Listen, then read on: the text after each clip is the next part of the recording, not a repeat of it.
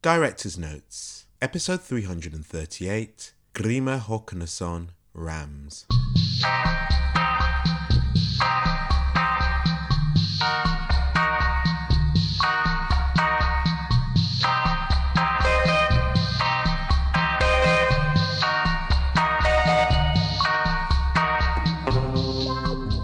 Welcome to Director's Notes, the podcast dedicated to the what, how, and why of independent filmmaking. Here's your host, Marbell. At the beginning of this year, I would have never imagined that one of my cinematic highlights would be an Icelandic feature about estranged sheep farmers. But Grímur Hákonarson's tragic comedy, Rams, is a film that's full of deep humour and also even deeper humanity. And I'm really pleased to be joined by Grímur on the show today. Welcome to Director's Notes. Thank you. We have got a traditional question that I like to start off our interviews with to find out a little bit more about you. And that is what is it that brought you to filmmaking and directing? I started to act when I was a kid. I took some acting lessons when I was eight years old. Then I uh, bought a video camera when I was 14. Then I started to uh, experiment on the video camera with my friends. I was doing short films in high school. So I would say that I I never took uh, like a conscious decision to become a filmmaker. I was already a filmmaker pretty young. You know, when I was in high school, I had this kind of reputation in my school to be a filmmaker, and then I've been basically, you know, I can't get away. I've noticed, um, looking through your filmmaking credits, that you tend to move between documentary and um, fiction films. Was either one of those areas more of a draw than the other initially, and then you discovered the other one, or in your mind, were you always going to work in both fields? Yeah, I've, I've always been a fiction director. Usually, I I watch much more fiction films than documentaries. I like to do documentaries, but my interest is is in the fiction. You know, that's my prime uh, interest. Mm-hmm. Basically, I started to do documentaries because it was possible to do them without any budget, and I could, you know, tell stories through documentaries. You know, I went to film school to study to become a fiction director. I went to uh, film school in Prague, and uh, that has always been my my uh, interest because when I'm making fictions, I have more control of everything. I can design the story, I can design the characters, I can design everything, you know. Yeah. But uh, like Rams, you know, it, it is uh, quite uh, realistic and it, it has a documentary feel to it. And I think making all these documentaries before uh, helps a lot uh, when I'm directing fiction films. Rams, of course, did fantastically well at the Cannes Film Festival, winning the Un Certain Regard Award. But you had already been at Cannes with your um, graduation film, Slavek the Shit. I've read some interviews with you when you've spoken about how the success of Rams, you can see the impact on your career immediately with the projects you're being offered and the, the meetings that are coming forward to you. But I'm wondering, did you um, experience a similar thing with your short film, or is it not comparable? At all? Yeah, when I went to Cannes with my short film, um, it was like going through the holy fire, you know. It was uh, my first experience in a big festival, and I was very young and quite stressed out, and it was everything was very new for me, and so that was a, a good experience. But uh, the short film uh, industry is uh, sort of uh, very different from the, the feature film industry, and it's much smaller but going, doing the short films and traveling to many festivals with my short films, it was a good experience because the success in Cannes with Rams was quite unexpected. I was totally unknown director before that. Mm-hmm. So I think it, it helped me a lot that I had this kind of experience with my short films. I had won many prizes with my short films, so I was used to make speeches and go on stage and you know talk about my film, you know. But uh, you know, the, the, last Cannes Film Festival was uh, like a, dream uh, for me. You know, and when I think about it, it's almost like unreal. You know, how the film was received and winning this prize, of course, and yeah, it, it is it's a bit uh, in my memory. It's like a dream. We've gone right to the the awards side of things, but to step all the way back for any members of our audience listening who haven't yet had a chance to um, see Rams, could you um, give a brief description of the film? Yeah, the, the film is about uh, two uh, old brothers. They are uh, sheep farmers, and they are living uh, on the same land uh, next to each other, and they haven't spoken to each other for 40 years. But uh, what happens is that uh, the sheep get infected by a disease called scrapie, and they have to slaughter the sheep. But the brothers they use this opportunity to settle the conflict apart, to settle the conflict down, and start to communicate again. It's a quite simple story. It's all set in the same valley. It doesn't have much dialogue. It has a strong sort of visual storytelling. And uh, it is about this uh, relationship between Icelandic farmers and the sheep and this kind of strong ties between them and the historical importance of this animal. Rams isn't the first film that you've shot within that kind of rural community environment. What is it that draws you filmically to want to set stories in such an environment? I think it's because I'm uh, partly raised in the countryside. Uh, my parents they sent me to stay on my grandfather's farm when I was a child in the summer. Uh, when I was a teenager, I was working uh, as a agricultural uh, worker. So I think because I have this experience and background, and I've heard many stories. I know many characters from the countryside. I see it as a sort of a privilege. Not many filmmakers have this experience, so I, I think it suits me quite well to tell stories from the countryside. But also, I'm a little bit like a country person myself, you know, and I I want to tell stories and I want to show people living in the cities how it is to be a farmer. You know, how is the farming life and how is uh, this uh, connection between the animals and, and people and all that, you know. Do you feel that cinema often misrepresents those kinds of stories and those kinds of communities? Yeah, I think so. There has been made some films, Icelandic films, uh, about farmers, and I thought they were not so good, and I thought uh, they were not so honest. Uh, they had a little bit of uh, prejudices in them. I think, uh, you know, I think uh, people who are living in the cities they have this image if you don't experience living in the countryside or if you don't experience you know traveling or or staying with people in other countries then you tend to get prejudice you know i think urban people they sometimes they are quite prejudiced towards people in the countryside the scripts, I believe, took you around um, three years to arrive at the final story. You've mentioned before that there were different versions as you went through that journey. Did they vary wildly to you know what we see on screen now? When I was writing the screenplay of Rams, you know, I, I was going through the holy fire also. the story was uh, was really different in the beginning. There was a, a female character there and in the Rams there are hardly any women. Uh, the first idea was to make a film about this uh, scrapie tragedy, about uh, the cull, you know, when the farmers have to slaughter the sheep and how it is to lose the sheep. I was working on that for a year, and, then I heard the story about the brothers who haven't spoken for 40 years.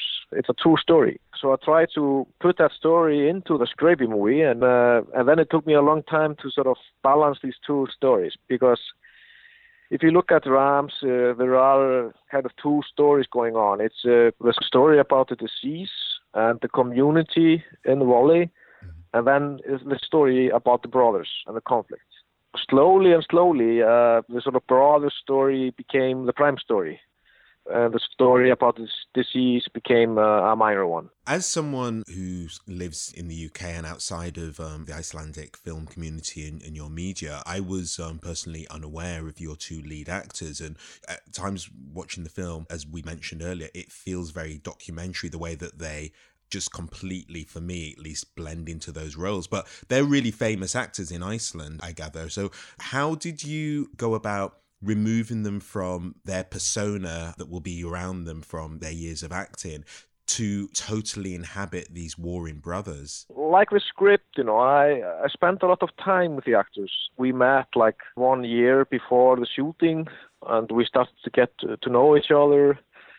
And I did a lot of practical rehearsals with them. I, I took them to the countryside and I showed them around and they met farmers and they met farmers who had to kill the sheep and to sort of uh, get this emotional knowledge about that.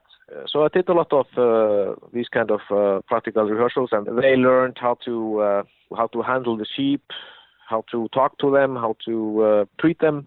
And then also the actors, they, they look very different uh, without the beard, you know. And when they grew this uh, big beard, that helped a lot to sort of take them away from the comfortable life in the city and to the, the harsh life of the, of the farmer.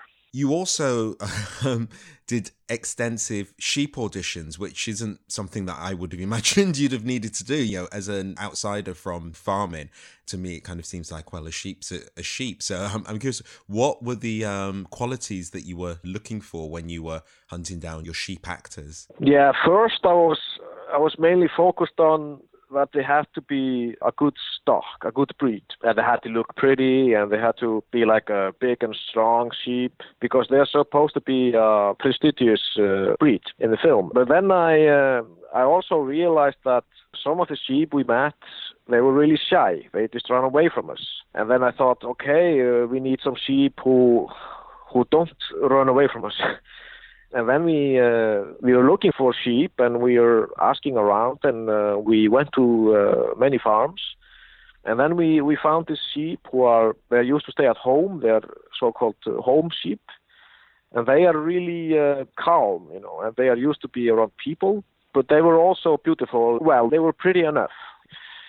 So uh, you know, I, I had to think about the the spiritual quality of the sheep and then the material quality of the sheep. And we hired them, and they signed the contract immediately, and and, uh, and they were uh, not complaining uh, about anything. They just did their thing, you know. And um, usually the sheep scenes they took uh, much less time than the scenes with the actors.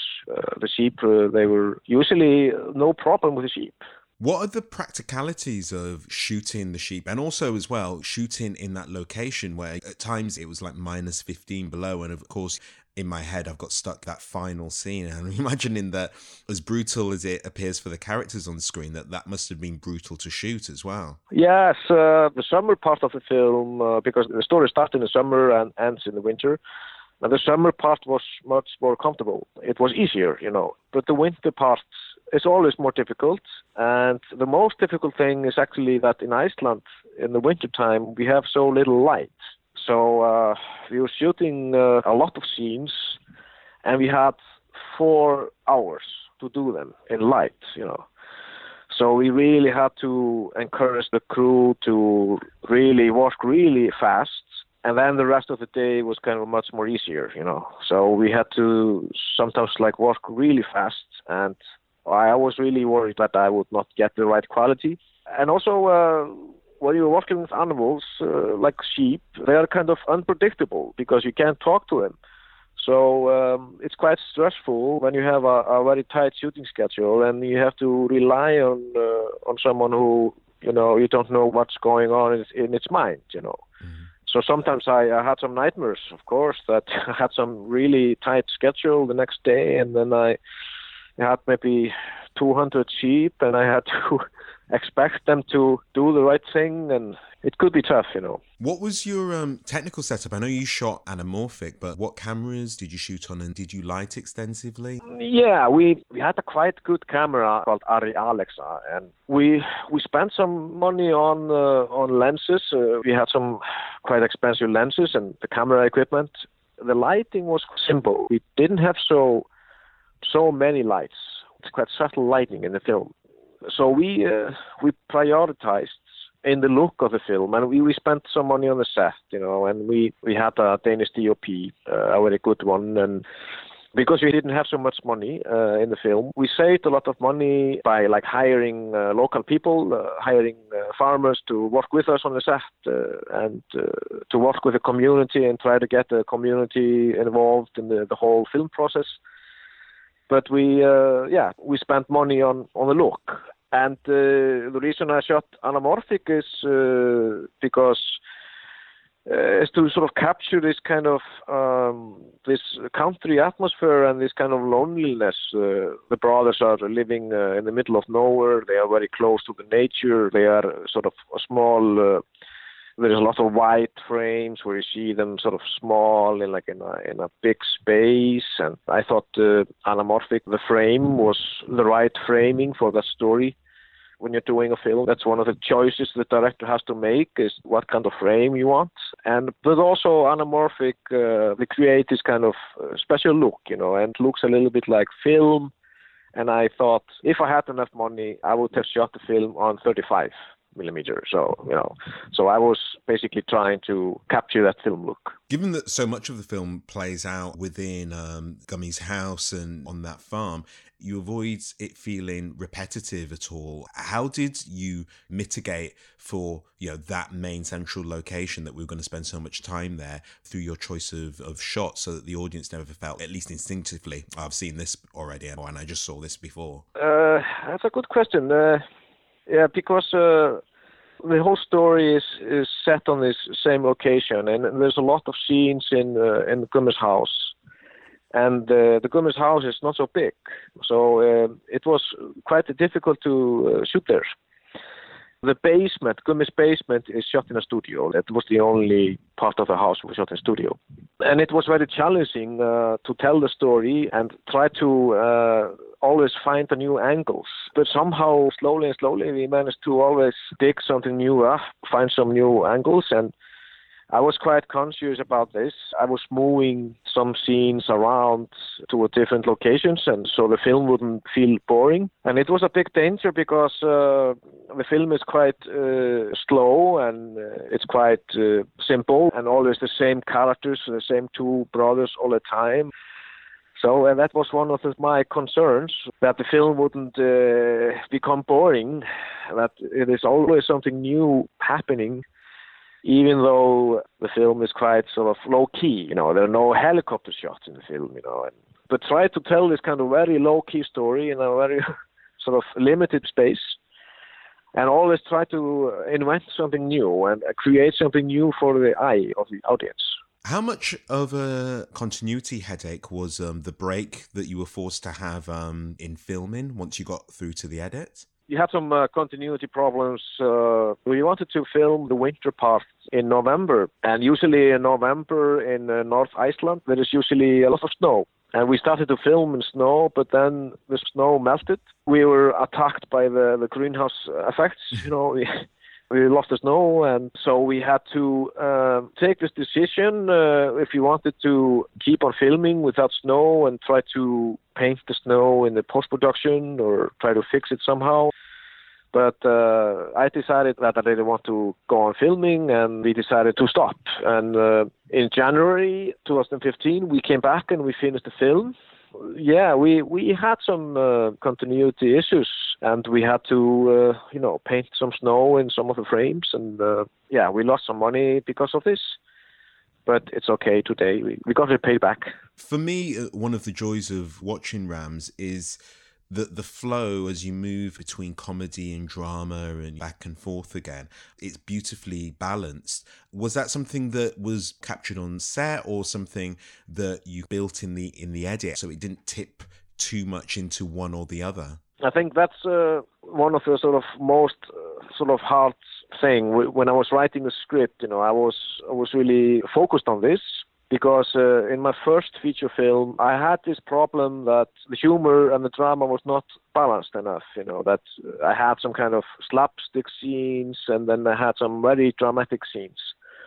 So I was really uh, focused on this all the time. And uh, there are some very humorous scenes in Rams, but there's also uh, when I'm directing, because I'm quite uh, a humorous guy, I like things to be funny. And uh, if I see some chances to put some humor into the film, I usually go for that. But in the editing, uh, we also had to balance the humor from the drama, like the Christmas part of the film was quite funny. It's a quite funny part, and it was much longer in the script. And me and the editor, we decided to make it shorter because it felt like the genre of the film was changing, you know. So we made it shorter uh, so we wouldn't lose the audience into uh, comedy, you know. In the editing, we yeah we moved some scenes around, and, but as a director, I I always like to have humor in my films, even though I'm telling uh, serious stories. Have um, any audiences had any issues or challenged you over the open ended nature of the final scene in Rams? You know, the ending of Rams is uh, it is quite a risky ending, and uh, some people who read the script they didn't like the ending. They thought the ending was not so good. But I, I don't know. I I wanted to go for that ending, and uh, for me, it's a it has a very clear message. But it is an open ending, and it annoys some people. They complain about the ending, but uh, I think the ending kind of lifts the film a bit higher it lifts the film from the reality and it makes it more sort of mythical and more symbolic. So I think the ending is uh, really important for the film. I think. Well, for me, and I'm probably way off here, it almost felt like this return to a shared womb, which kind of almost takes them back to a time before their conflict. Yeah, yeah. I mean, uh, it's about uh, reconciliation. You know, the story is about brothers who haven't spoken for 40 years, and the ending is about uh, reconciliation. You've currently got, well, I know at least a couple of other projects. There was a documentary that predates Rams, and then there's um, a fiction film that you're working on. Can you tell us about um, both or either of those projects? Yes, I'm uh, currently uh, editing uh, a documentary called uh, Little Moscow. It's about a, a communist fishing village in the in the east part of Iceland, which had uh, some ties with the Soviet Union and was uh, quite socialistic village in the Cold War. And I'm now actually writing a, a, new Icelandic script. It's called The County, uh, and it's about uh, a middle-aged uh, housewife who comes out of the closet in a, in a, small and conservative community. That film is uh, similar to Rams in uh, some ways, but uh, it's a much more modern story. It's um, quite different, and it's also very political. And that's that's something I maybe would like to do more in the future, you know, uh, because I am very political uh, director. And yeah, I think uh, the county is uh, is going to be much more political than Rams. You know, I'm not going to do the same film again, but it has the same style, but it's uh, much more political.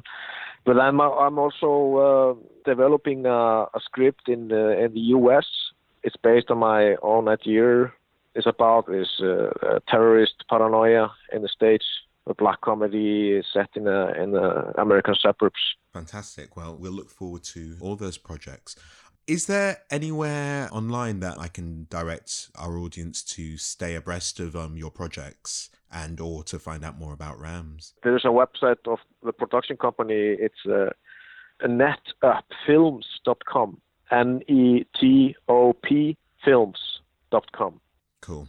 Rams is easily one of my favorite films that I've seen this year. I'll be surprised if it doesn't make my top 10. So I'm really pleased to be able to talk to you about the film. Yeah. So thank you so much for um, taking the time out to speak to us today. Thank you. Thank you for calling. To get show notes for this episode or post a comment, visit us at directorsnotes.com. Director's Notes is released on a Creative Commons Attribution, non commercial, no derivatives 3.0 license. All other materials remain the property of our guests. Support the show by telling a friend, blogging about us, or leaving a review in iTunes. Every year, there are hundreds of great films of all types from around the world that don't get the exposure they deserve. It's our job to make obscurity a thing of the past, one film at a time.